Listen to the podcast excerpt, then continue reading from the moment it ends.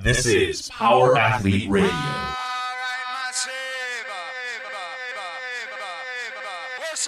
With your hosts, Denny K, Professor Booty, and the Luke Summers.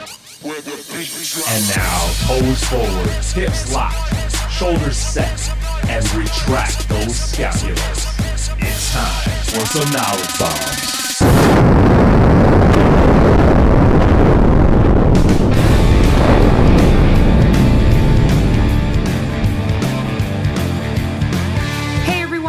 Thanks for tuning into Power Athlete Radio. When it comes to setting goals in the world of strength and conditioning, anyone who trains will tell you there's no secret to achieving them. It's a matter of putting in the hard work. As you'll hear in this week's episode, our guest speakers at the Power Athlete Symposium lend their expertise on how to optimize your time and energy in order to achieve more. No subject matter could be more appropriate as we head into a brand new year. Andy Stumpf explains how in life every person really has two choices there's discipline, and then there's regret. No worthwhile goal is ever met without sacrifice and persistence.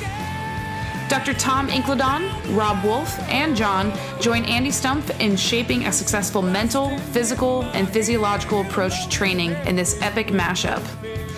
I know you're hungover, we're all hungover, but it's time to get vertical and start 2016 with Power Athlete Radio.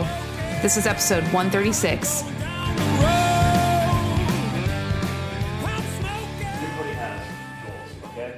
So to give you guys a little bit of reference about what I'm talking about, the mental toughness, and my goal at the end of this would be to give you guys some coaching techniques that you guys can take back to your gyms and draw some stuff out of your clients. Because, you know, talking about mental toughness is one thing.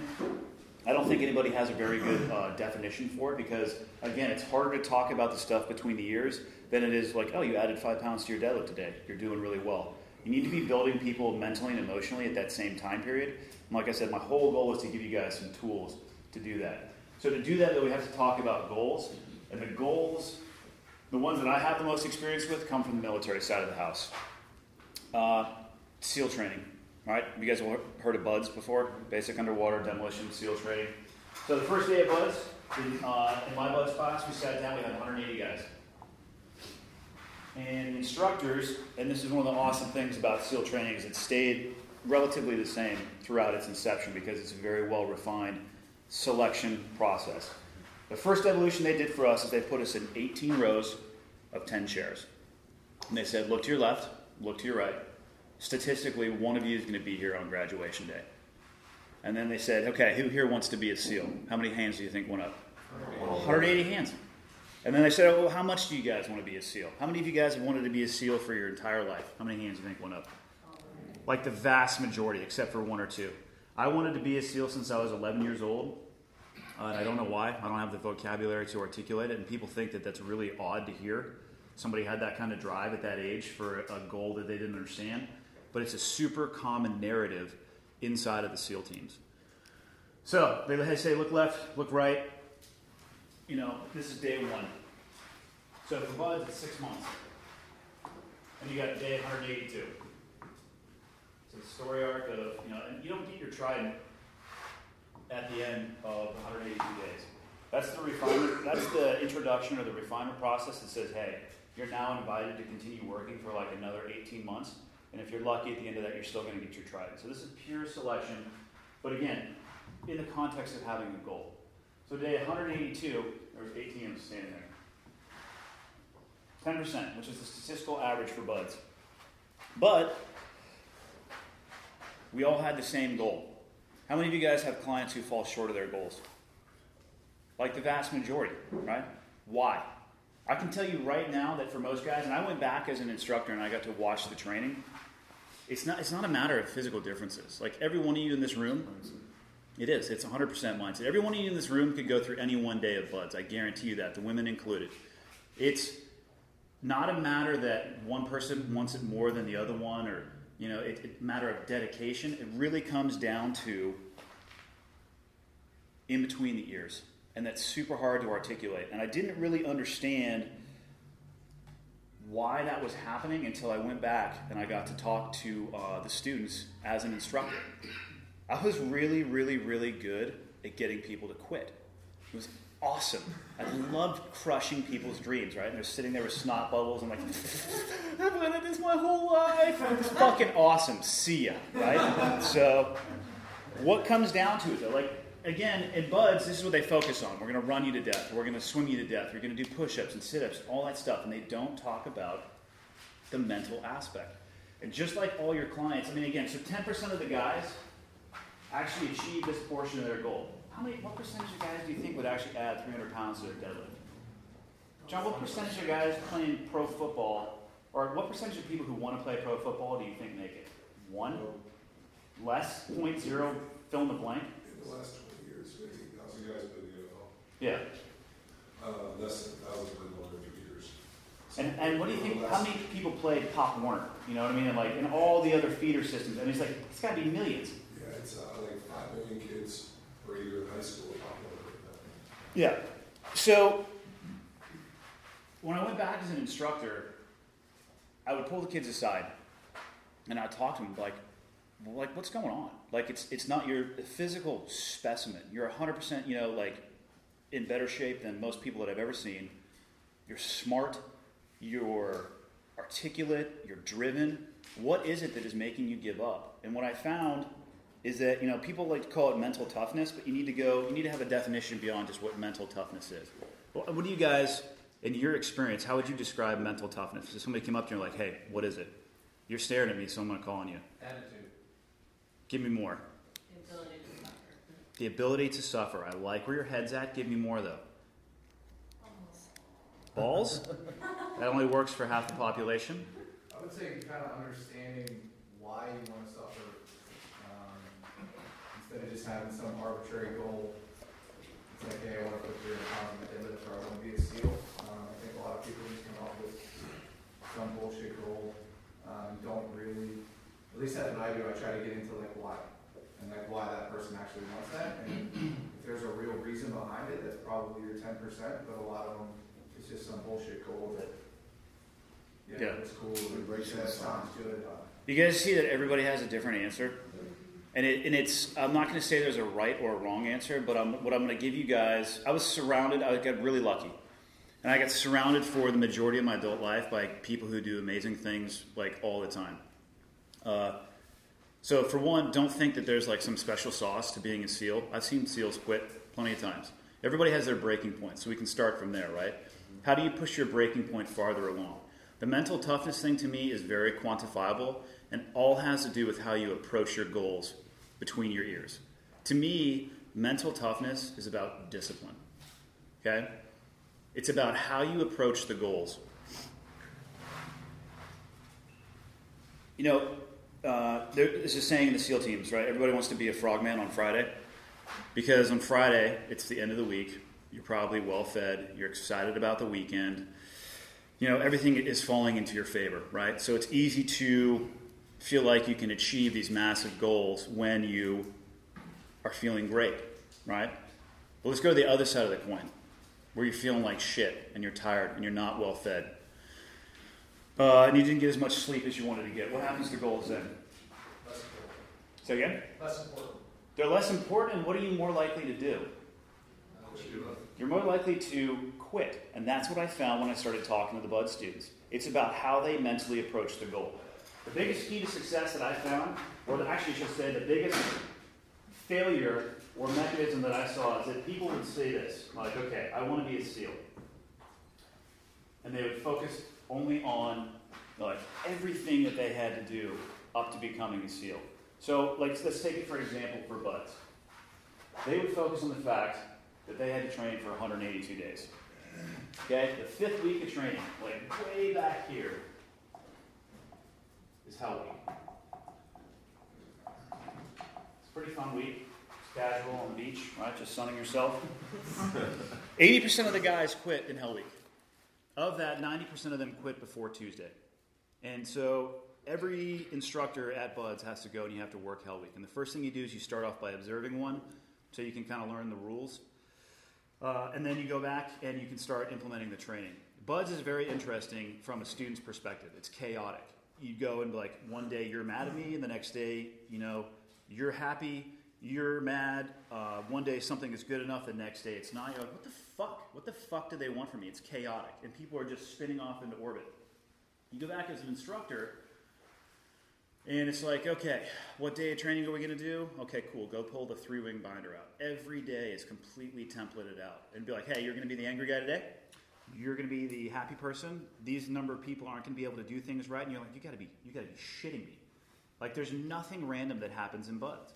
And it all happens for a reason because we're selecting for people in BUD/S that will largely never give up, right? Because of how they approach a problem. So I started watching people in Hell Week and I started talking to the guys, the first ones to quit. They're, like, they're a little bit cold, right? And you'd be amazed. Usually the first quitter in Hell Week goes 90 minutes into it. And this is a guy who said that their life, life's goal was to be a SEAL. And usually the first person that goes, three, four, five, six, seven, eight, nine, ten people, right? We play awesome games with guys and BUD/S. Like, you've been laying in the surf for 30 minutes, and while you're out there singing very jolly songs, I, as an instructor, am setting up a lovely table full of donuts and steaming hot chocolate, right? And we'll get you in your linked arms, and you stand up and you turn around and you come in, and you'll stand right in front of the table and be like, hey, you guys look cold. I have a jacket on, right? I'm like a steaming cup of coffee. Like, I'm not cold, but fuck, you guys look cold. Who wants a donut? Anybody want some hot chocolate? Here's the deal we need one person to quit and we'll stop this evolution and we can all sit down and have donuts. And somebody will quit. I'm like, hmm, that was too fast. I need somebody else. and somebody will quit. And like, you know what? One more. Just one more and people will quit, and then we don't give them the donuts, and we all eat them as the instructor staff. then we continue ad nauseum for six months. But why do those people quit? So I'd pull these kids aside, right, talking about mental toughness and discipline. I'd pull these kids aside, and I talk to them, like, dude, why did you give up? You said you wanted to be a SEAL. Every one of these guys fills out a bio of like why they want to do this. And the number one response that I would get for people, for people who failed to achieve their goal, right, because they're focusing on this they want to become a SEAL. They're like, dude, I can't be cold for another 170 days. I can't be this tired for the rest of this six months. I cannot be this fill in the blank for this extended period of time. It's not, and again, for these guys, I'm telling you, these were collegiate athletes, guys who couldn't make it in the NFL, right? They, they realized they didn't want to fight imaginary battles with tape on their hands, so they wanted to come and fight real battles. So they're like, fuck, fuck this play stuff with helmets on. They're made out of plastic. We're going to put on carbon fiber, you know, ballistic material. It was all in how they approached it. So what my, my goal, what I'm trying to say is there's no difference in physical ability. It's how they approach their goal. Mental toughness to me has a formula. When they chose to focus on something that was so far away and they focused on the enormity of what they were trying to accomplish, it sets you up for failure. It's a great way to think about it on a Friday when it's sunny and you're full and you're in control your training, right? But then it comes down to willpower, which is not a renewable resource. You have a limited amount, so you got to be careful with how you apply it. It's easy to make the right decision when things are going great. It's really fucking hard to make the right decision when things are not going good. So the strategy that I found worked for most people was one of two things even in BUD/S in general, because I was, I, was, I was interviewing a class, because all this stuff, mental toughness comes down again to goals and how you get to the goal. Guys who have the most success, they don't look at it as 182 days. They don't look at it as six months. They look at it as 26 weeks. What they do is they wake up on a Monday and they go, fuck this. My goal is to see the sunset on Friday. And they do. And then they get the weekend off, because we're not crazy, right? And they come back on Monday, and they do it again. And they do that 26 times. And at the end of that, they graduated BUD/S. Now, you can apply that same theory towards Hell Week. You could look at Hell Week as, forget, does anybody here know much about Hell Week? You guys all seen the Discovery Channel and the documentary Navy SEALs? G.I. Jane is also a documentary, by the way. right, so it starts on Friday or a uh, Sunday, ends on a Friday. You get two hours of sleep on Wednesday. It's pretty fun. Pretty good time. A couple strategies that I've seen people work on that. They want to see the sun go down, and then what do you think they focus on? Sun coming up. I've seen that strategy fail more times than not. The number one strategy I've seen fail is I'm going to make it till Friday. Doesn't work because they're looking at their goal in steps that they can't achieve, right? It's, it's too much for them. So, even looking at it a day at a time, pretty high likelihood of, uh, of failure. The way I got through is I focused on every six hours because they feed us every six hours. So all I would worry about is trying to make it to the point where I would stuff food into my face. And by doing that, you know, stuff food in my face four times, I'm like, oh shit, the sun just came up. Stuff food in my face four times, the sun just came up. Pretty sure they let us sleep on Wednesday. I was hallucinating by Tuesday, so not quite positive what came after that, but it's how you approach the goal. Now, the life as a SEAL after you get out of this, you know, you're not even a SEAL when you get done. So six months in, you're in good shape and wildly dangerous with no knowledge about what it takes to be a SEAL. Then you got to layer on top of that 18 months. Then you get a pin that you wear on your uniform that says you're a SEAL. You still don't know shit. And then for five years, you train for 18 more months, and you deploy for six. And people start thinking about all this stuff in here, they start failing along the way. So you got to think about this in perspective of your client. You got a dude who comes in who's 200 pounds overweight, right? Who hasn't had that scenario? And what do you do? You say, get the fuck out of here. Go to a different gym, right? That's what I would do. I don't I deal with slugs. Lay off the pizza. Walk. You know? Don't laugh. That's how, ask John, that's how I used to approach my clients. John was there. He saw it too. The things I've gotten away with, if you just say it with conviction, people are like, fuck. It has to be true. I don't know about any of this stuff, but I'm talking about it like it's real, right? You guys are like, oh shit, this is revelatory. Let's make this shit up. so, what I'm talking about is the power of really small steps. Okay? And actually, I just got back from Singapore, uh, and I was talking to some American schools over there, and I was talking to kids who were everywhere between fourth grade to eighth grade. And I find actually, if you would talk to grown ass adults at, at the same, you know, verbiage and vernacular that you use for children, you actually get better results. Because uh, most adults are not as smart as they think, right? My point is, is that by approaching a goal in that manner, or when you go and you're talking to somebody who comes to you, you have to explain to them how to set a goal and then everything that's going to go along the way to achieve it. And the best thing that I've ever been able to use is the domino theory. You guys ever heard of this? All right, so kinetic energy. The, the energy that something has, you know, to impart energy on another object. You guys, not to insult anybody's intelligence, all know what a domino is, right? I mean, we're not, we're not all from Watts, right? So we're not playing it over our 40s, but you guys all know what a domino is, right? Okay, if you stack a domino up and knock it over, the cool thing about a domino is that it has the kinetic energy to move something one and a half times its size. So a domino, for ease of math, I think is about two inches tall. So what can the next domino be? Did you just say four?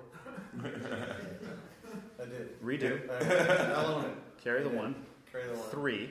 All right. So here's trick question. What's the next domino? yeah, four and a half. I'm going to help you out. Okay. Point is, is that every domino along the way can move something that's one and a half times its original size. Okay, which is going to. It's an important analogy when you're talking to your clients. The 17th domino is the size of the Eiffel Tower. The 32nd domino is 3,000 feet taller than Mount Everest. It's the power of really small things over a timeline that gives you something great, right? And the only way to make those decisions is through discipline. That's why I say mental toughness is directly tied to discipline, right? But you're only going to have a limited amount of discipline because nobody's perfect. Like, I wish Rob was here because one of my favorite uh, analogies that he used to make at the seminars, you know, he'd talk about diet and be like, listen, if you really want to have results and you want to be on a diet or an eating strategy, you got to get the shit food out of your house.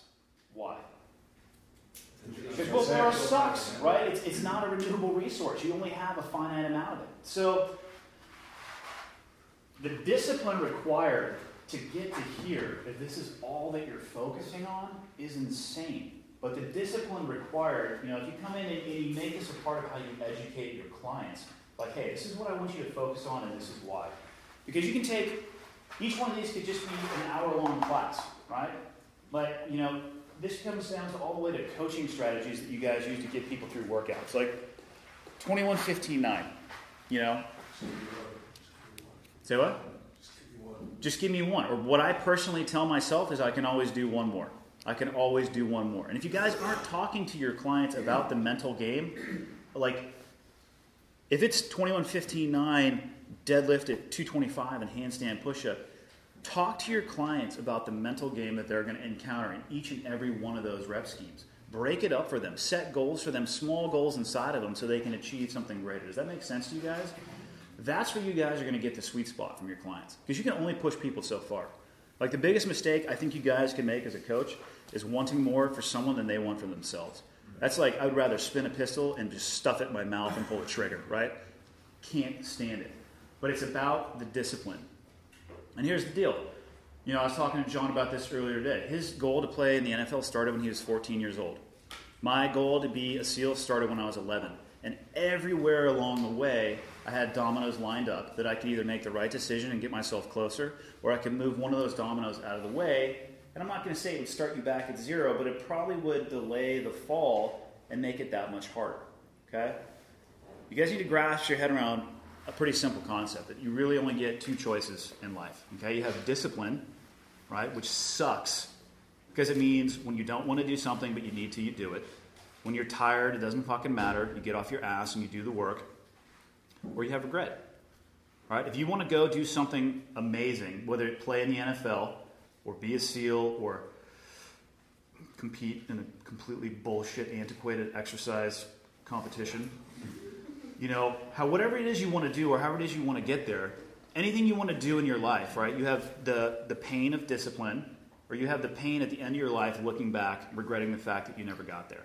That's what mental toughness is. It's a day to day struggle to do the right thing when you don't want to do it. Does that resonate with you guys? It sounds like it's, it's stress induced. When you fragment that goal or that timeline, the higher the stress, the shorter window you have to, or the shorter step or smaller. You can stress yourself out even more if you shorten the timeline. You can go harder. There's a reason you can't run your 100 meter pace for 800 meters. You know what I mean? If you shorten this stuff up, you can go harder and then you can take a step back right? Because this, this can't be your trajectory. It's got to be super low. That's the only way it's going to be sustainable. But again, either one of those things, it's all driven between your ears. It is really easy to write out a linear barbell template, but it's really fucking hard to draw out of people as a coach the motivation that probably somewhere inside of them. And if it's not, what should you do? Somebody say it. Fire them. So, to me, the single most important uh, criteria that a leader has to have is integrity. And in the SEAL teams, like John was talking about, like there's a a list of core competencies that we're responsible for. But from day one in training, it comes back to three things, right? Shoot, move, and communicate. Those are the three basics that we always harp on. And our leaders, you know, the SEAL officers, SEAL training is unique that both enlisted and officer go through exactly the same training. Uh, and there's largely no demarcation for rank. You know, they, they have to do a little bit more in the, in the perspective of responsibility in training, but they have to do the same things and they have to perform at the same standards. And you see it, the second one of the leaders doesn't live up to the standard that they're espousing, they're done. You guys have all seen this, right? A teacher, like, you know, there's, there's a reason you don't take financial advice from a homeless dude on the street corner, right? Regardless if he has a fucking degree from Harvard in business. If you're homeless, I don't, I don't take your advice. You need to be living the foundation that you're espousing to other people. So you get to become a SEAL. Like the life of a SEAL, people are like, whew, I made it through the training and I'm done. Yeah, I've been in the military for two years and I'm a SEAL. And it's like, phew, yep, I got it. Nope, not, not at all. Like, it's a constant reassessment of your skill level and constantly trying to raise the bar. I never got to a point in my career where I was like, yep, I got, I got it dialed. I got it nailed. I could always shoot better. I could always know my gear better. I could always just fill in the blank. Everything that we used to do and if you guys aren't feeling that way as a coach, if you guys feel comfortable in your station in life and you're like, I got this coaching thing figured out, you need to find a new job. It's the same thing as being a SEAL. If you get comfortable and you're like, okay, I got this, I'm the best shooter in the world, I'm the best leader, fill in the blank, you need to stop and you need to find a different job because you're completely irrelevant. Your headspace is now in the, in, in the wrong space. It's a never ending cycle. In the SEAL teams, it's task, execute, debrief, task, execute, debrief, task, execute, debrief. It's a circle that never stops. And if you do stop that, you need to leave the community. And you're probably going to get forced to leave the community. Does that make sense to you guys? It never ends. Ever. And actually, the great athlete is a symbiotic relationship between body, mind, and soul. You know, your ability to compete at the highest level, the, the ability to take your body and use it as your tool to apply to your sport, you know, and the, uh, you know, the mental preparation to understand the skill, I mean, all your timing preparation, all this good stuff. And then it takes competition and another great athlete pushing you for you to display yourself, you know, to all of a sudden take this holistic approach to prove that you're a great athlete. You know, you watch like that, that catch right up there, Odell Beckham Jr., which I think they voted one of the greatest plays ever in the NFL. So the guy's going back, he throws, literally the dude jumps over his shoulder, catches his ball in one hand and pulls it out for a touchdown. The place erupted. Just about, you know, the greatest player I've ever seen, most incredible athlete, you know, they're giving him all these accolades. Um, do you know what he works on before every game? That exact play? Forever. Since he was in high school, he's been working on that play. So here's a guy that has prepped for this moment his entire life. All of a sudden, they put him in the position, the perfect position. What does he have to do? Does whatever he has to do. So then what happens the next week? They show J.J. Watt, pre-practice, pre-game, out there, and what's he doing? Working the fucking Odell Beckham Jr. And why? He's a defensive lineman. He plays on the goal line. They, they send him out on a catch. Is he ever going to be in that position? Who knows, but he's going to prep for him.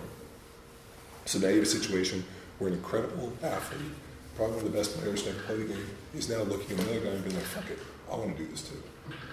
So, I mean, it, it's a pretty exciting deal. But um, this question of what is athleticism was really just this kind of burning deal in my head. And uh, the Cube was great because it forced me to put this presentation together and it forced me to come out and really talk about it and uh, get some feedback. So we'll go down the journey. So, just like every good scientist, just like every good individual, we start with a definition. Because from a definition, I can start working backwards and start proving my definition, my hypothesis. And this is the power athlete. Uh, John Lovell Luke Summers Tex, last seven years and my life of training, this is the definition of athleticism. The ability to seamlessly and effortlessly combine primal movement patterns through space to accomplish a known and novel task.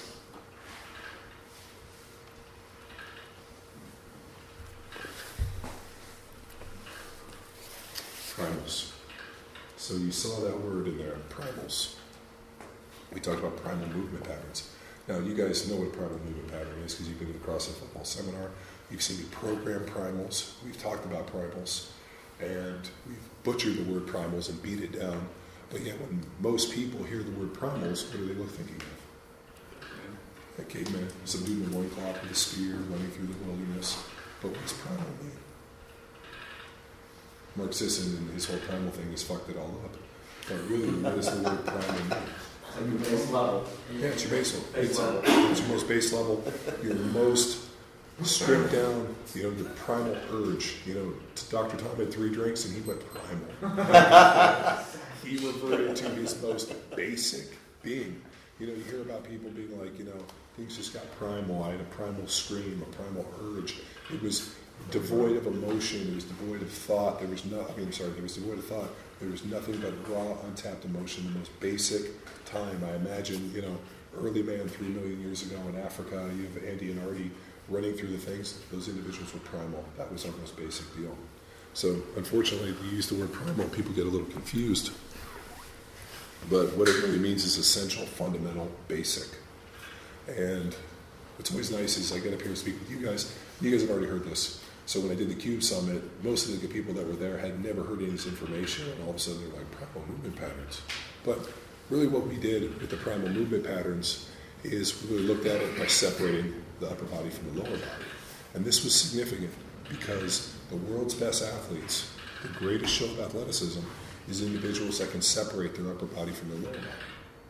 So think about this. You're watching a guy in the NFL, and I use the football because it's an easy reference for me, but a guy sprinting down the line as fast as he can, full speed, you know, Odell Beckham Jr. what does he do as he's running? All of a sudden the ball's thrown. He doesn't miss a stride as he rotates on that axis, reaches over his body, catches the ball, pulls it back down, and comes here. Where you watch a guy running straight, but ability to come here and move his body.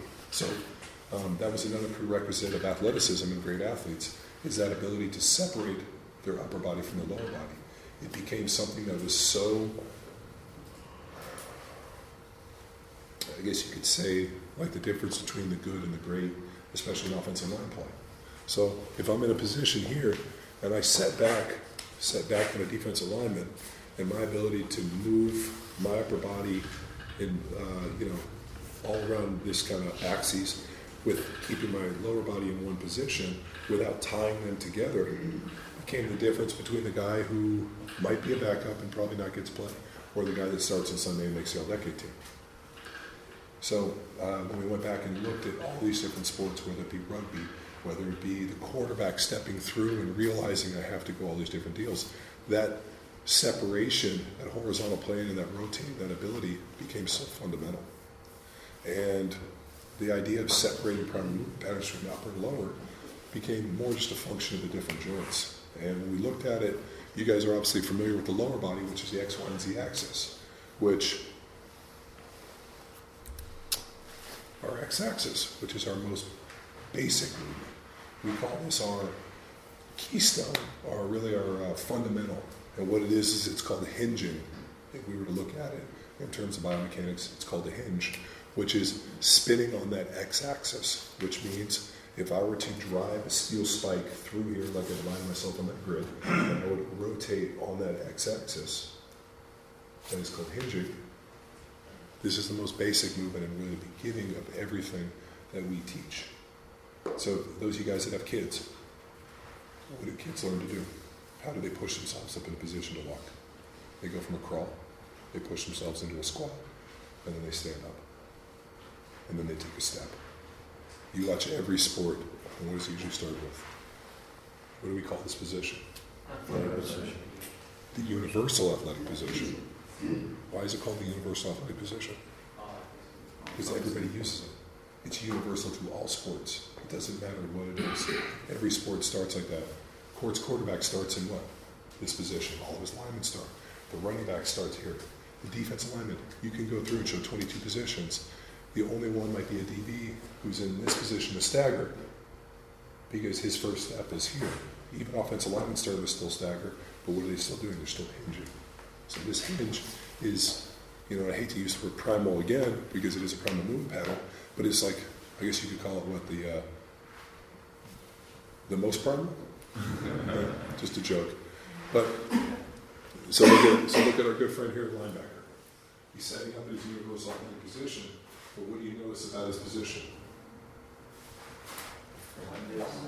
He's in an A frame. What position would we most know that as? A triangle. When you guys are at the CrossFit football seminar, where do we start? Triangle. We put up the what is CrossFit football, how to design athleticism, how do we design the athlete, the power athlete. That triangle sits here, and that triangle is selected because why? What is a triangle? The most stable structure on the planet. The oldest surviving structures on this earth are what? Pyramids. And why is that? Big, strong, wide base, pyramid up to the top. And just like anything, you start seeing these positions. So now we have a universal athletic position. When we talk about knees on the insteps, right? Everything's here. We're not in this position, like that, you know, the god awful drive your knees out, Kelly Starrett squat, where your knees are outside your feet, which is an athletic position, because this is not, this is a circle out here, which is our triangle. So, we have our universal athletic position, our base triangle, our bilateral hip hinge. You can see Kirk Karwoski here squatting. His feet are a little narrow, but how he's cheating it really is his feet out and his knees just go directly over. And that is, those of you guys that are in powerlifting and like watching stuff, uh, Kirk Karwoski to me is probably the best powerlifter ever to grace this earth. Probably the strongest dude ever. I mean, you watch him squat. I don't know anybody's ever seen Captain Kirk squat that didn't think, fuck, how did that dude do that? So if you guys want to go back and watch. And I found this great picture of this little girl trying to jump up on a box. She's got to be four or five years old. Look at her position. Right, where are knees? These are on the insteps. Nobody told her anything. Nobody coached her to do it. She just jump up on that box. I watch it with little girls. What do they do? They squat to play. And how do they sit? Knees slightly in. Right? Their feet are wide enough. You guys remember the big CrossFit debate where they brought Kelly on and they were arguing with toes out, or knees out, toes forward, the whole deal? Um, that whole thing was complete bullshit. And the reason being is if everybody squatted a little bit wider, you can still drive their knees out and have the knees still on the instep. The problem is everybody in CrossFit and most people squat way too narrow.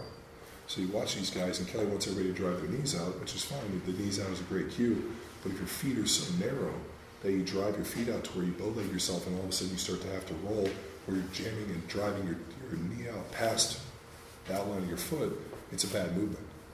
So what do you do? You can still drive your knees out.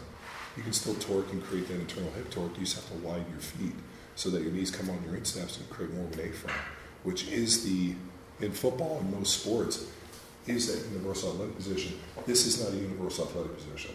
This is an old guy who just got off a horse. So what's tough for me is I hear these things, I see these things, and to me it sounds crazy. And I'm like, the rest of the world thinks it's crazy. But then we talk about this stuff, and most people don't know these things because either they haven't paid attention or they just haven't looked at it as on granular levels we have. Because I, you know, haven't had to sit with drinks with Tex and Luke and had them fucking argue about this stuff to the nth degree. But really, this x-axis becomes the basis of everything. It's the you know, it's the starting place. If somebody can't master the x-axis, then what are you going to do? You have to keep working on it. You know, I mean, people are like, oh, I can't squat. What should I do? Should I lunge? Well, yeah, you should lunge, but I need you to work to master. Now, is it that people cannot master the x-axis? No, everybody can do it if you know how to teach it. But what do we see? We see people t- teach it terribly, right? They don't understand hip position. They don't, you know, and they, the hip flick and all these different things. I mean, we see the butt wink. That's my other favorite one. You know, you get rid of the butt wink. Squeeze walnut. Yeah, squeeze a walnut, or put weight on their back. If the weight gets heavy enough, the butt wink always goes away. The butt wink is very apparent when you're squatting to a, a, a medicine ball air squat. I mean, we've had people butt wink. I'm like, let's just keep putting weight on their back, and all of a sudden it gets heavy enough to where they can't butt wink. It's pretty, it's pretty interesting. So I think a lot of these things are, are just made up. And it's just, it's one of those deals, and I've heard CrossFit argue about it, and I'm like, well, I mean, if you're talking about 95 pound thrusters, fuck yeah. Just keep waiting on until it just goes away. And like, they were like, oh, that's still irresponsible. I'm like, fuck. What's more irresponsible, having somebody do thousands of reps of a bad movement pattern? you know, which is reinforcing. So this bilateral hip hinge is that basic of that primal movement pattern and really the foundation of athleticism as a starting position. Now we get into the y-axis which is that, that lunge step, which, if you think about, is the second portion of this. So here's my linebacker, my first guy here. What does he do? He takes a step. Now he's in his y-axis, which is our lunge. And this is that idea of stepping through. Now we have our football player here, obviously on his second step. He's lunging on that horizontal plane, stepping through. We got a little body bodybuilding buddy, which uh, I actually thought was a good position because what's he doing? Look at his foot. Side of the vision toe. He's coming across into his body, which is different than we see most people who do what? Step open. And why do we know that's not beneficial? So the last thing you want to do is basically torque your foot out this way with your knee going in. ACL tears, MCL tears, and more problems. So once again, we're taking small little pieces of movement and then looking at them in terms of I need you to put your foot here because all of a sudden, once we add speed to this, if your foot's out, we're going to have more problems uh, Amanda, who was here last year, um, she is uh, she ended up tearing, tearing up her knee pretty bad at a, at a practice. And when I went back with her and recreated it, she she went to take a ball, put her foot this way, decided to come back this way, and her knee buckled in. You know, and her thing was like, man, I tried to make a split decision at the last moment, and she's an incredible, very very athletic, probably one of the most athletic people I've ever seen. Uh, do some stuff. I mean, she's a pleasure to watch. But here's the deal where even a great athlete hurts themselves because of a miscued communication. If she put her foot in the ground and then decided to go back, she would have been fine. Her foot was too open to go here, and she comes back and tears her knee. And she'll probably end up having surgery for a uh, torn uh, lateral medial meniscus. So, but that's as easy. I mean, there's a really gifted athlete playing on a wet surface, goes out, hadn't been playing. This was a trial for a new team. All of a sudden. And now she misses out and, and, you know, all of a sudden hurts herself for somebody that never really been injured before. So this stuff becomes so paramount. We get to watch our little buddy here, who is a kid just playing in nature, running. Very easy to see. So what I'm trying to show is that these things are applicable in sport, but we can also find these things in just random kids running through the park. And then our z-axis, which becomes even more important for that third step, obviously. So think about it as universal athletic position, take a step, somebody comes at me, to hurdle them or step over something, which happens in most sports. So you can see our, guy stepping up. He's doing a great position, he's driving up. And really what differentiates, differentiates the Y from the Z axis becomes that movement of the iliac crest. So obviously the iliac crest here, when it starts getting horizontal changes, is when we start going from the, from the Y and the Z axis. So here's our hurdlers. I to circle right here as he's coming over. And then you guys have obviously seen the Luke uh, step up video. And what was pretty interesting about that video was uh, those guys were actually doing step ups. And they were doing it just as I walked out. And I realized um, I had never coached them how to do a step up. And it was really bad. And I fucking yelled at them. I feel bad about it because I was yelling at them because I failed as a coach, as their, let's say, athletic mentor through this process to provide them the tools that they needed to effectively learn to do a, step up. So uh, Nate was doing them too. And what Nate was doing was he was starting a squat and he was like leaning this way and putting a foot up into a squat. And then he was trying to like jump, stay in squat, and slip the other foot up, and then he stood up. And I was like, what the fuck is that? But he was able to do 225. I'm like, no, no, no. Here's how we do step ups. And this is why the step up is important. And I got this from Rafael Ruiz. So, individual puts their foot up there nice and square. They have to not push off their back foot, but they lean on their front quad. They drive themselves up, bringing this into a good position here, driving the knee up, toe up. And then as they go put down, they keep the toe up as long as they can to try to control, kiss the heel, go and switch. And uh, we ended up filming that demo right there. And that was really the first time that they had ever done it. So what do they have to do? They stripped all the fucking weight off. But how hard is that? Nate's never going to step up ever again. Yeah. so, yeah, no, never has, and he never will. Because some people really wrestle with this thing called ego. ego can be a very, very good thing. Ego can also be the most dangerous of things. Because what it does is if your ego is so big that you can't learn, then it prevents you from going to the places that you need to to improve. So how do you balance that, especially as coaches? Because that is probably, and I, I wish Andy got into that a little bit more uh, yesterday, but how, how dangerous is ego in the gym? Big. Yeah. What's more dangerous, the coach's ego or, you, or the athlete's ego? Coaches. How many guys have designed a program? This looks awesome. Let's try this. And they start working out. And it goes to dog shit. It looks bad. What do you think? Fuck them, hell or high water, this is my program, they're going to execute it. And somebody gets hurt. And you're like, fucking great, you got brakes and eggs to make it all, and get the fuck out of here. That was an attitude of a lot of people. Early, there's a lot of strength coaches like that, a lot of people I played with. Um, I played for an offensive line coach named Tom Cable, who is revered now as the best offensive line coach in the NFL, uh, Seattle Seahawks. That was his attitude. Fuck you, this is my system. If you can't do it, you get hurt. We got to break some eggs, and so they got surgery for him. His ego was so big that he was right regardless of what you were doing. Now you have athletes all the time, and I'm sure you guys run into it all the time, and these are the worst athletes, where their ego is so big that they can't take weight off the bar. How dare you coach me? My brother Ed, worst athlete in the world to coach. Because he doesn't believe he does anything wrong and if you tell him he's doing something wrong, he will stop and berate you. He's a lawyer and likes to argue, and he will fucking berate you. Not because he really believes that what he's doing is right, it's just because he fights everybody. So a lot of coaches that coach my brother like, fucking I'm like, don't coach him, let him hurt himself. I fucking hope he hurts himself every time he works out. right? So, as a you know, but thank God he doesn't pay. He's my brother. But um, that type of deal is so dangerous with ego, and uh, you know, bringing people in and teaching them these foundational fundamental movements becomes the basis of all program where you almost have to set up, being like, here's the deal.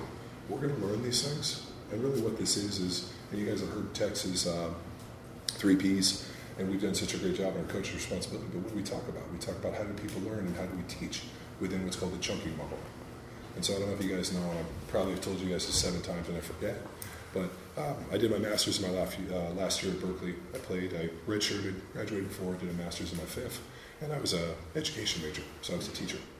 And I had visions of being, uh, I, what I wanted to do was when I graduated, I was going to go play in the NFL for a year because how long do people play in the NFL? I don't know. I've never met anybody play anything longer in the NFL than a year. Um, all the guys I knew played in the NFL had only been in a year or two. So I was going to go for a year. I was going to make some dough, and I had a scholarship lined up to uh, go to uh, law school at Berkeley. So uh, they had a scholarship for four-year letterman uh, to go to Boalt Hall, which is Berkeley's law school, that I applied for and actually received. And so I had this bitchin' law school scholarship all paid for. I was going to go make money for a year, come back to law school, and eventually I wanted to teach law and I wanted to be a college professor. That was kind of what I thought about. I wanted to be a Berkeley law professor. And there was a guy named Adrian Cragen, who was this old guy who was like my mentor. I was like in his 70s. He had practiced law with the old guy who mentored my father. My dad has been a practicing attorney for 50 years, so my dad was an old attorney. This guy had mentored him, and uh, this guy was a friend of his. So they plugged me in, and I used to go talk to this old guy. He would help me, and like he, that's what he was. He was a law school professor, so that's all I wanted to do. And uh, um, so it's this kind of uh, interesting deal. So I'm in you know grad school to go be a teacher, and you know when you sit down and they start teaching about how do you convey information to people is really what a teacher is. I have this information, I need to convey it to you. What's the best way? And what we really worked on was the chunking model, which is the idea of you start with the letters, you teach somebody letters, those letters become words, words become sentences, sentences become paragraphs, paragraphs become pages, pages become novels. And really, um, if you look at how conventional teaching works, it works a lot of that ways. You can also look at Montessori and other deals where they teach a bunch of different other ways. But for us, in terms of athletic development, that is the most efficient way. We don't teach complex movements. If you look at gymnastics, what do they teach? They teach basics, they teach foundations, they teach primal movements. Once you master primals, what do they do? They add more complexity. Same thing. We're teaching Z basic. Once those happen, then we start tying them together. And you guys have all done stuff with our sandbags where we do our primal complexes, which is what? Tying X, Y, Z together in steps with weight. And um, I, I, don't know if I ever told you guys this, uh, but did I ever tell you the story about when uh, this guy at the seminar asked, raised his hand and asked why we lift weights? No. You guys ever heard this? No. Okay. Um, take a sip of coffee teaching a CrossFit football seminar, and this is long before the guys, um, when Ralph and I used to roll one of these things. And uh, this guy raised his hand and he said, uh, Why do we lift weights?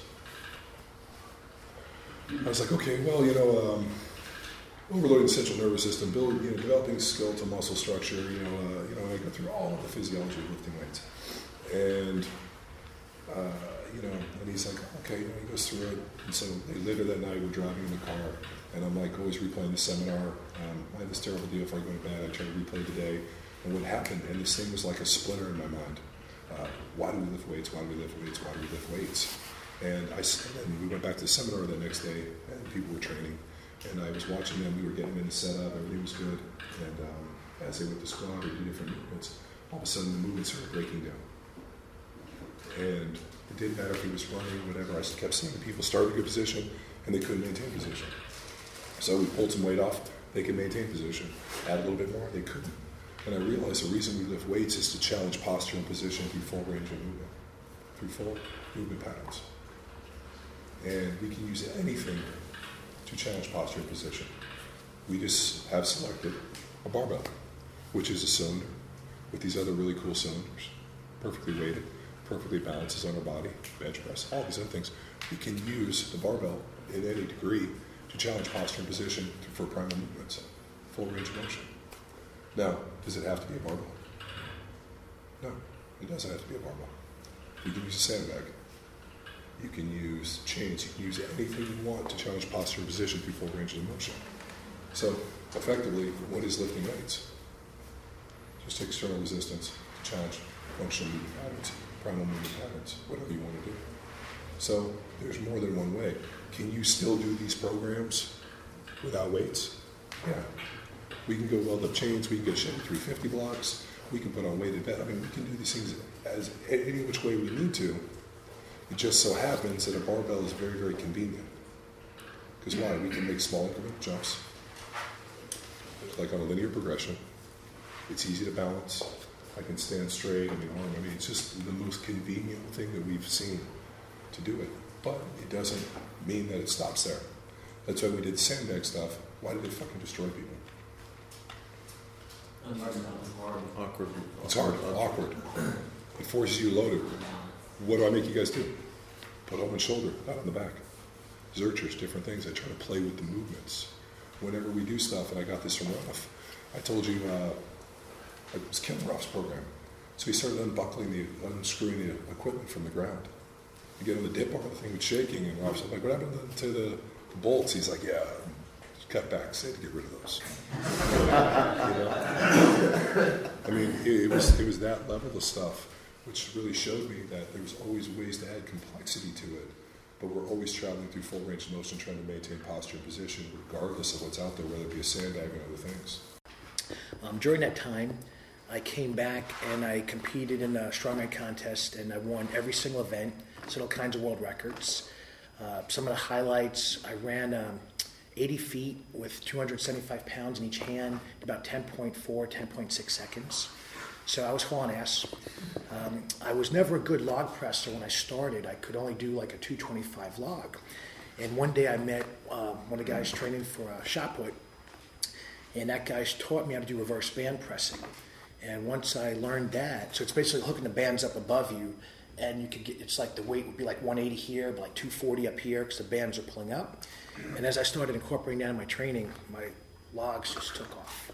Uh, I wound up going from I couldn't even lift the opening weight to setting a world record in the log press. And I started realizing if I break this stuff down, I can figure out where my weak link is in any movement pattern and figure out a way to strengthen my body within that range of motion or that movement pattern to the point that I could literally compete with the best in the world. So I got all kinds of uh, stories like Magnus Ver Magnusson and Magnus Samuelsson and Bill Kazmaier and Mark Henry and all these guys. So, little tangent. So I'm doing a seminar with Magnus Ver Magnusson. And if you don't know who Magnus is, he won the World's Strongest Man four times. So he could legitimately claim to be one of the strongest people in history because there's very few human beings that could win World's Strongest Man twice, let alone four times. What was unique about Magnus he won the world's strongest man without ever training the events. He literally showed up and just beat everybody. Think about the skill and the time it takes to develop a skill and get good at something. And now imagine you're training for years and this guy shows up and crushes you without ever practicing the event before. So we're doing a seminar, and uh, someone goes to Magnus, "Hey, we always strong?"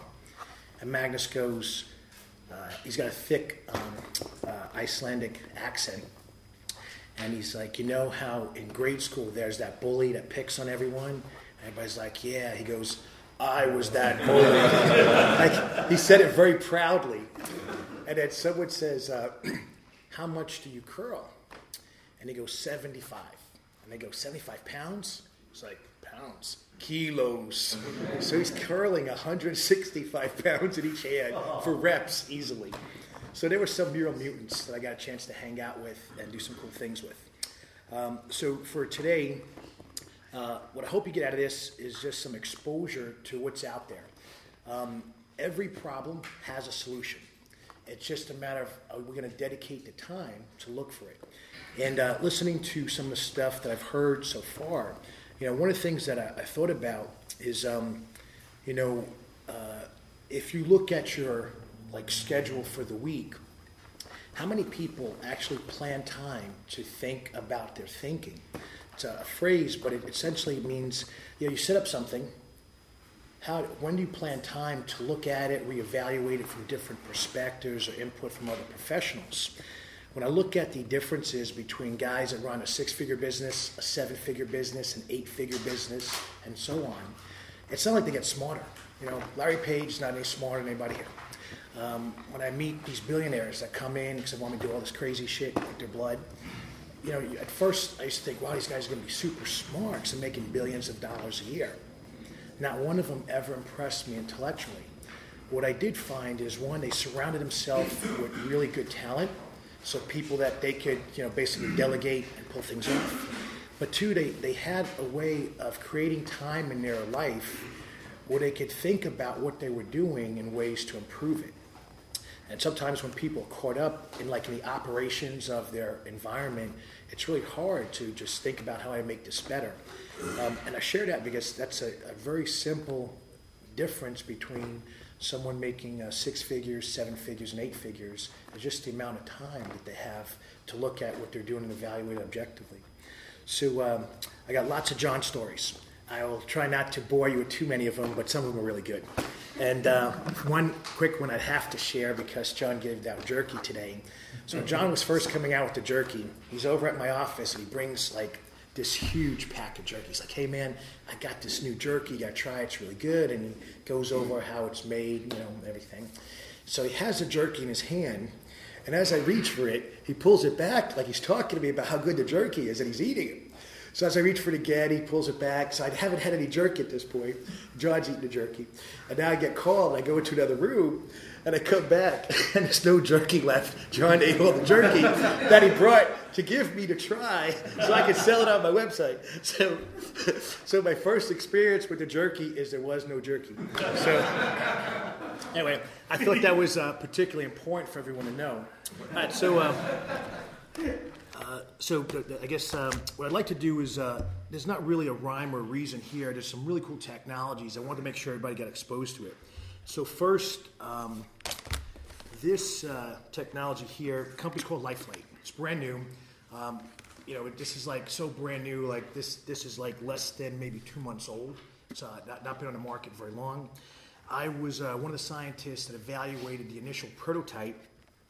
Initial prototype was like this big, bulky box, had a plug in, and the first model they gave me, it literally fell apart. Like the edges, the glue came undone and it, and it crumpled. And so I, I called the company, spoke to the head engineer. I said, Look, I have some concerns over your quality control because devices should not just fall apart in your hands. And uh, they apologized and everything. And so they got me involved, you know, looking at their, their, their equipment. And so um, this particular device, it's designed so that when it's fully charged, it can be portable. The significance of it is that um, there's four different wavelengths, and it's put in a silicon um, type of material, so it's very flexible. You can bend it, roll it, so you can literally like put it around a joint, and you can control it from an app. You download an app, and uh, you connect it to. So there's a Wi-Fi emitter here, and it connects to the Wi-Fi in your phone. And I'll just uh, give me one second. I'll pull it up, and I'll show you.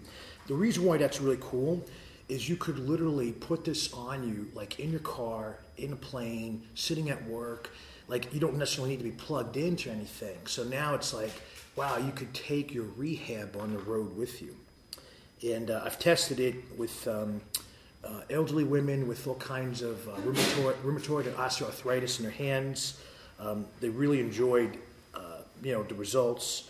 Like so, they basically they had so much arthritis they couldn't unscrew a cap on a bottle. They couldn't wash dishes. So those are things that, you know, maybe for many people in the room that's not a big deal but for someone in that situation, they can't basically function in life, right? They can't wash dishes, they can't do certain things. So it would um, it would be very impairing for them. One second here. So once you download the app, you basically connect it to, and then you should be able just to, uh, if I got it still connected, there you go. So the lights now, so you can turn it on from your phone. So the significance of this is uh, in my facility, I could be on the other side of the building. I could see, oh, five minutes to go. Okay, it's done. It gives me a status. So I can literally control this from anywhere else in the building. So I don't have to be directly on someone. So we combine a lot of different therapies for our patients in our clinic.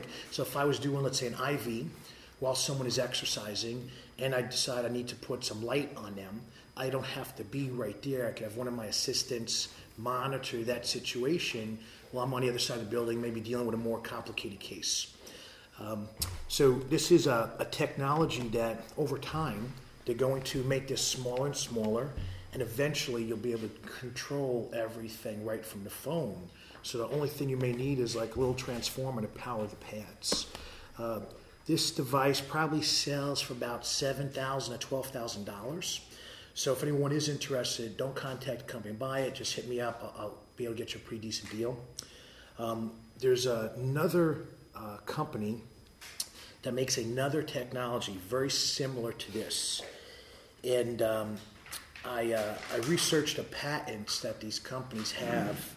And I was trying to find the link. The link was not live as I checked it earlier today, but uh, I'll get it to John. I'll post it. But essentially, they have these um, twenty thousand dollar laser systems made in Russia, and I found a co um, like like the other half of the company making the same technology from Israel, and you could buy them for a couple hundred bucks. So literally, same thing, like ten times, maybe twenty times cheaper. I found uh, devices from Israel that do um, pulse electromagnetic field therapy. I found devices similar to this that do light therapy, and there were some other things. So the significance of that, literally, it puts like all this technology from like the twenty thousand dollar price point, brings it down about two hundred bucks. So now it's fairly affordable. And uh, what, what, tends to happen with um, at least a lot of the clinicians, they'll have one that they keep in their facility with their patients, and one they keep in their home, because that way they always have access to it for themselves. And as you get to use it more and more often, you'll come up with some new things. Do you have a question? What does it do? So the um, thank you for asking that. So um, the uh, so the light itself, there's four different wavelengths. One of the wavelengths can stimulate the production of stem cells. So for that, you would uh, anyone know where you would put a pad if you want to stimulate stem cells in the body? Uh, you would put it on the front of your tibia. So the reason is a very short distance to get to the bone marrow to stimulate the production of the stem cells there. Um, another wavelength gets rid of inflammatory cytokines. So those are like the chemicals that have been very difficult for scientists and doctors to measure, but they contribute to inflammation all over the body. They're kind of like the invisible connecting dots for a lot of different diseases. Um, you know, there's a lot of similarities between certain diseases, between overtraining, between depression, and some of these connecting links are um, cytokines. Uh, one of the most uh, well known, uh, well written about is interleukin 1 beta. The significance of that is when there are sleep issues, it could be insomnia or apnea, there's an increase in interleukin 1 beta. Interleukin 1 beta is so powerful that even when a man is injecting testosterone with high levels of interleukin 1 beta, he could still have erectile dysfunction. So, so we talk about some of these cytokines that they're pretty significant in the body. Um, they can cause, it's, it's the sort of a, the chemical basis for a lot of different diseases diabetes, colitis, Crohn's, um, arthritis. So there's a, some connecting links. So this tool represents one way to reduce levels of these inflammatory markers in the body. Now, research from Russia was pretty slick that, um, that uh, is very impressive. They took a light source about the diameter of a quarter and they had subjects lay face down, and they put the light in their lower back, and they draw their blood from their fingertips and like their toes. And the reason for that is they wanted to show the lights in the center of the body, and they're measuring like the furthest points from where that light source was, and they were showing changes in inflammation in the fingertips. So it's systemic. Yeah. So why do you think it's systemic? Like, what's it, what's it going through? Yeah, blood, right? So that works really well, except what areas would it not get to work so well in? Cartilage. Cartilage, right, where there's not really like a direct blood flow. So above the brainstem, inside the joint. So for those areas, scientists uh, figured out other protocols. So there's um, there's like some general strategies where you would put this like behind someone's head, and the idea is to get rid of inflammation in the nervous system. Then you would put this maybe on your tibia to help with stem cells. And then you might put this on your lower back to kind of get like around uh, the circulation around the body. If I had someone who had uh, liver or kidney issues, I would put these pads around the areas where I think, or maybe uh, GI issues, I put these pads around those areas that I think there may be like tissue damage or trauma. Um, I'm sorry? Yeah. Oh, I already have one. You have He has them in his bedroom in a secret drawer. He just pulls them out. yeah, so this is, uh, well, the funny thing was, uh, so I'm talking to the engineer that's like built design this, and he's like, "Yeah, it's going to be out in like you know three weeks, four weeks to before it's fine. Like the, proto- the prototypes are done now, mass production will have." So one of my buddies, who's an athletic trainer for NHL, he shows up in my office, and he has one of these. I'm like, "What?" So I was like, "How did you get this before me?" So it turns out he lives in the same town as the engineer that I was talking to. So literally, they like meet for coffee and he gets one like the day it comes out. So, um, you know, you network and you meet people, and that's how you find out about the technologies. Yes? How long would someone really have to wear that for session, and then over what time are you looking at making a significant change? Yeah, so uh, you would, um, the protocols vary. Um, so that's what's cool about the app. You would like someone like back pain. You just click on it, and it runs 15 to 30 minutes as an average, so not a super long time. Um, and uh, what we try to do is make that part of something else someone's already doing. So if they're stretching, you know, if they're doing some other lower level type of movement pattern, we'd incorporate that. Uh, as far as how many like treatment sessions and everything, um, I'm uh, even though I am a scientist, I'm very critical of a lot of study designs. Most study designs are designed with a bias of trying to prove something works for the purpose of a future sale. It's not designed, God bless you, it's, uh, they're not designed from the perspective of what's the optimal dosing parameters and how do you determine the optimal dose response for individuals. So, like some examples, so, um, so to answer your question specifically before I go off on a little bit of a tangent, um, I would say that um, I would use this every day, and uh, that's quite a bit more than what the research indicates on, on human beings. But the research on cells definitely shows better results with greater dosing. And then um, there are there's some some variances though. Uh, people with a darker skin, so greater pigmentation or so, um, they would initially start off with less treatment time. So there's reports of darker skin athletes actually getting burns from the same wavelengths that do not affect, say, fairer skin athletes. So there's just something that you got to be aware of with that. The veterinary world is crystal clear about they know about dosing light with animals uh, based on like their skin color of the animal. Um, but in the human world, there's not, not, not a lot of information on that. So, but we would go like I think 15 minutes a day every day for most people would be safe. Like you don't have to worry about any type of burn. And um, essentially, uh, what it'll do is get rid of inflammation. They'll get rid of pain, but it will not change the joint. Let's say if it was an arthritis issue in a joint, it will not change the tissue structure that quickly. That probably take more, closer to about three months, maybe even six months, depending on the severity of the damage. And um, the analogy I want to maybe you guys think about, you like if you had some swelling in a joint, you could take a Celebrex or some other powerful anti-inflammatory Toradol, and very quickly, hey, no pain. But the cartilage, the bone, it didn't change, right? It's still as jacked up as it was before you took the pill. And so with some of these therapies, they can get rid of these substances causing swelling, so you get rid of the pain very quickly, but it does not mean the tissue structure changed, you know, as quickly. Did I answer your questions okay? to give a more specific example, can you do like a common sports injury like an ACL, MCL, mm-hmm. how would you use that protocol? So what I would do is I'd just put it around a knee. Well, I guess so. There's two pads. You can buy up to four with it. So the pads are pretty pricey. So let's say if you had, um, if some guys only get one, if you get one, you know, you could do like one tibia, one one session, another tibia. As far as the, the stem cell stimulation, one pad on the back of the neck is fine. Um, if it was like one knee, then you would at some point wrap it around the knee. And the, and the rationale is you're trying to get systemic and localized effects. And then you would, you know, so you, but with one pad, you'd be like building up your time. So it's like maybe 45 minutes because you'd have like brainstem, circulation, and then the knee joint. And then you would do that, say, every day um, until they get to the point.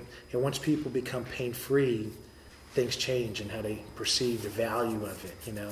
So ideally, it would go to full length until you have some confirmation at this full tissue repair. But I can tell you practically, no one sticks it out that long usually. Uh, a couple questions. One, uh, in addition to the burns, are there any other adverse effects? None that I'm aware of. And then, uh, is this are the different light frequencies found in nature? It's just like, hey, you might see this light more north, you might see this light more south. You know what I'm saying? Yeah. So so uh, white light has a full spectrum of uh, wavelengths. So you know anything coming from the sun, you know anything coming that, that you would encounter in nature has all these wavelengths. Uh, the difference, though, is that uh, the wavelengths have a frequency, and um, there's a different intensity. So kind of like you know five pounds versus fifty pounds. So the so like could you encounter nature? Yeah, there's uh, different stones that emit certain specific wavelengths, but practically it would be difficult to um, you know go search and find all the stones and find all the materials concentrated enough. It was kind of like maybe getting I could get vitamin E out of food, but it's a lot easier to get enough vitamin E from one little pill. So this would be just like a very convenient way of packaging and delivering the correct dose. You know, so I think it could be occur nature, but it'd be a little bit more challenging. Is that how they came to that conclusion, though? Is like from No, they were different. Uh, so in um, so the area of research that this covers would be called photobiology medicine, or um, low-level laser therapy, or light therapy. Like there's different phrases that are used, and um, essentially they've uh, evaluated the effects of different wavelengths that essentially are from different spectrums of the rainbow, like red, orange, yellow, and and uh, it seems like stuff around the red infrared range appears to be really therapeutic. Um, stuff around the blue and ultraviolet uh, range turns to be very antimicrobial. So um, I didn't bring this other device I have, but it's a handheld device, and it has both like a, an antimicrobial and a therapeutic uh, emitters with it. So it kind of flashes like red to blue back and forth. And uh, these things are shown very effective, like, like if you have like some type of surface infection, they can kill these things off very quickly. Yes. Is there like a feedback on the machine? Uh, like cold lasers have microcurrent that go with it, so you can tell how intense it is with your treatment. Sure. There's something on there that lets you know how intense it's going. No. Maybe you have that parameter for Yeah. Yeah, so some of the uh, other laser systems we use do have that, where they'll measure impedance and give you a signal. Um, this particular device doesn't. Uh, I think um, a lot of the impedance sensors are typically metal, and since this is a silicon material, I just don't know if they've thought about that yet. Um, ideally, it would be really cool if there was some type of built-in biofeedback for the tissue. So it's kind of like you say, put it on, and then beep, it's done. So you don't have to think at all, right? Um, but at this stage, these guys are not at that point yet. This is only their second version of the model, and their first attempt was really to com- uh, compact it, make it portable, because that gives them a strategic advantage in the marketplace. There isn't anything else you could buy right now that's as powerful as this that you could roll up and put anywhere in your body and just pack up and take, you know, along with 50 pounds of supplements, you know, to the airport. Um, Yeah, yeah, my other question was, with some modalities, you have to have a certain medical license in order to give it out. Sure. Um, does this carry anything like that? No, so you're going to see. Uh, so the reason why there's all these products coming out, let's say in the biophysical world, is because they don't necessarily require a medical license of any kind because the companies are not making any medical device claims. So where the licensing comes in is if the company claims it can cure or treat a disease, then the FDA requires that it's under medical supervision. But the workaround, I mean, most guys have is just find a doctor, you have them order it, and they give it to you. You know, it's not like a there's not a policed environment where someone's looking over your shoulder. Um, it's just kind of the way things are done. Yes, in the back. Do you need a test subject for any of this thing? Yeah. Rather So than put on my body. yeah, so um, we could uh, hook some guys up. Uh, Now it's time for you to empower your performance. This year, Power Athlete is challenging you to be more than the cliche resolutionist, or Resi as Luke calls them. Instead, make the conscious decision day in and day out to live the domino effect. Every choice you make leads you closer to one of two things your goal or regret. Until next time, bye!